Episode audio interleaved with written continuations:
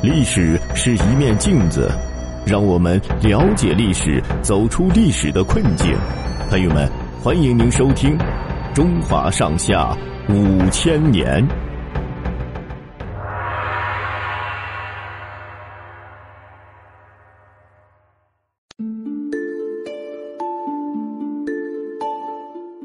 李白斗酒诗百篇。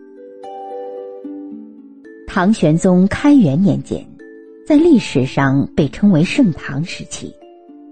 这时期也是诗歌创作的鼎盛之期。在这时期，出现了一位浪漫主义的大诗人李白，一位现实主义的大诗人杜甫，他们是辉映诗坛的两颗巨星。李白字太白，原籍陇西成纪（今甘肃天水）。隋朝末年，全家迁到西域的碎叶。在今吉尔吉斯斯坦共和国北部，李白就出生在那里。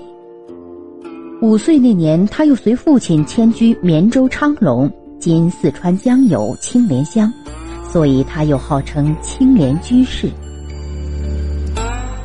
李白少年时便显露才华，十岁通诗书，十五好剑术，三十成文章，三十岁时以诗文知名天下。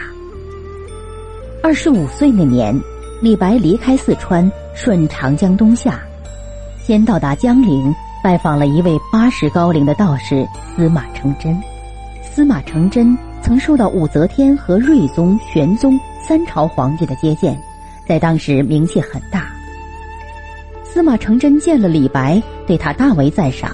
李白很高兴，回去后就写了篇《大鹏赋》，把自己比作气概抱负不凡的大鹏。大鹏赋很快传开，李白的名气也更大了。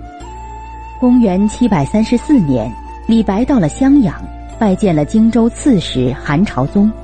韩朝宗因喜欢蒋业提拔人才而闻名，所以当时流传着这样一句话：“生不愿封万户侯，但愿一时韩荆州。”韩朝宗对李白自然是称赏备至，而李白写的自我推荐信。与《韩荆州书》也成了一篇著名的散文佳作。名满四海的李白，在公元七百四十二年天宝元年，终于奉诏来到京都长安。当时任秘书少监的老诗人贺知章，得知李白到了长安，亲自到旅社去看望李白。他读了李白大约在十年前写的《蜀道难》后，赞叹道：“这是一个从天上贬谪下来的仙人啊！”从此，谪仙这个称号不胫而走，李白也被人们称作谪仙、诗仙。李白进宫后，唐玄宗很高兴，封他为翰林供奉。据说唐玄宗当时曾亲自走下台阶迎接李白，还亲手为李白调制羹汤。出于信任，他还让李白参加了起草诏书的工作。唐玄宗对李白。只是希望他成为一个宫廷诗人，为太平盛世做些诗文点缀。但李白是一个有远大抱负的人，初进宫廷时他对政治了解不多，因此奉命写了不少歌颂生平的诗。不久，他的思想就起了变化。天宝年间，朝廷政治已由盛转衰，唐玄宗也由一代明君渐渐蜕变为庸主，朝廷中的有识之士都在担忧时政。担心发生变乱，李白对此是有认识的。作为一个名满天下的大诗人，李白的个性也是十分狂放的。他又特别喜好饮酒，常喝得酩酊大醉。杜甫曾在一首诗中这样描述他：“李白斗酒诗百篇，长安市上酒家眠。天子呼来不上船，自称臣是酒中仙。”这样的个性使他很难被朝中的权贵们所容忍。据说他先得罪了唐玄宗最信任的太监高力士，高力士又故意歪曲他写的诗《清平调》，使杨贵妃对他也心生记恨。最后，连唐玄宗也疏远他了。可是，李白的个性使他安能摧眉折腰事权贵，使我不得开心颜。这时，他最向往的还是他以前云游天下的自由生活。于是，李白向唐玄宗上书请求离京。公元七百四十五年，他的请求被批准，他离开长安，又开始了漫游山水间的生活。公元七百五十五年，安史之乱爆发，洛阳、长安先后沦入乱军之手，唐玄宗仓皇逃向四川，唐肃宗在灵武即位。逃难途中。唐玄宗又任命他的第十六子永王李为江宁大都督，要永王招兵马抵抗叛军南下。那时李白正避乱隐居在庐山，永王东下经过浔阳（今江西九江），得知李白在此，便派人请他参加自己的幕府。出于一片爱国心，李白立刻答应了，并一连写了十一首《永王东巡歌》，赞扬永王。可是。唐肃宗并不信任永王，认为他出师东巡是割据江南，便调动兵力准备消灭永王。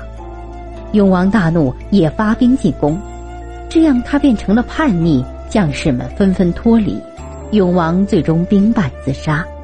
李白也因为附靠叛逆之臣被判死罪。多亏郭子仪等人相救，李白被改判流放夜郎。治所在今贵州正安西北，还没到夜郎，朝廷宣布大赦，李白得以返回四川。李白的晚年是在安徽当涂度过的，他的族叔李阳冰在那儿做县令。唐代宗继位后，下诏拜李白为左拾遗，但诏书还没到，李白已离开了人世。那一年他六十二岁。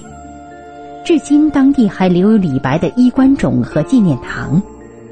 李白现存的诗有一千多首，其中很大一部分是他对祖国大好河山的歌颂。这些诗经过他的夸张的描绘、想象奇特的渲染，显得大气磅礴、出神入化。他还写了不少反映人民生活、抨击黑暗政治的诗。他善于从民歌、神话中吸取营养和素材。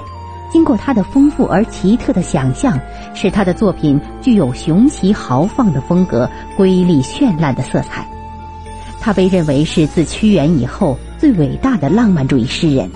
他的创作是中国浪漫主义诗歌的新高峰。不少作品如《蜀道难》《静夜思》《早发白帝城》等，已成为千古传颂的佳作。李白在诗歌创作上的伟大成就是很难用几句话来描述的，也许只有杜甫的两句诗最有概括力：“笔落惊风雨，诗成泣鬼神。”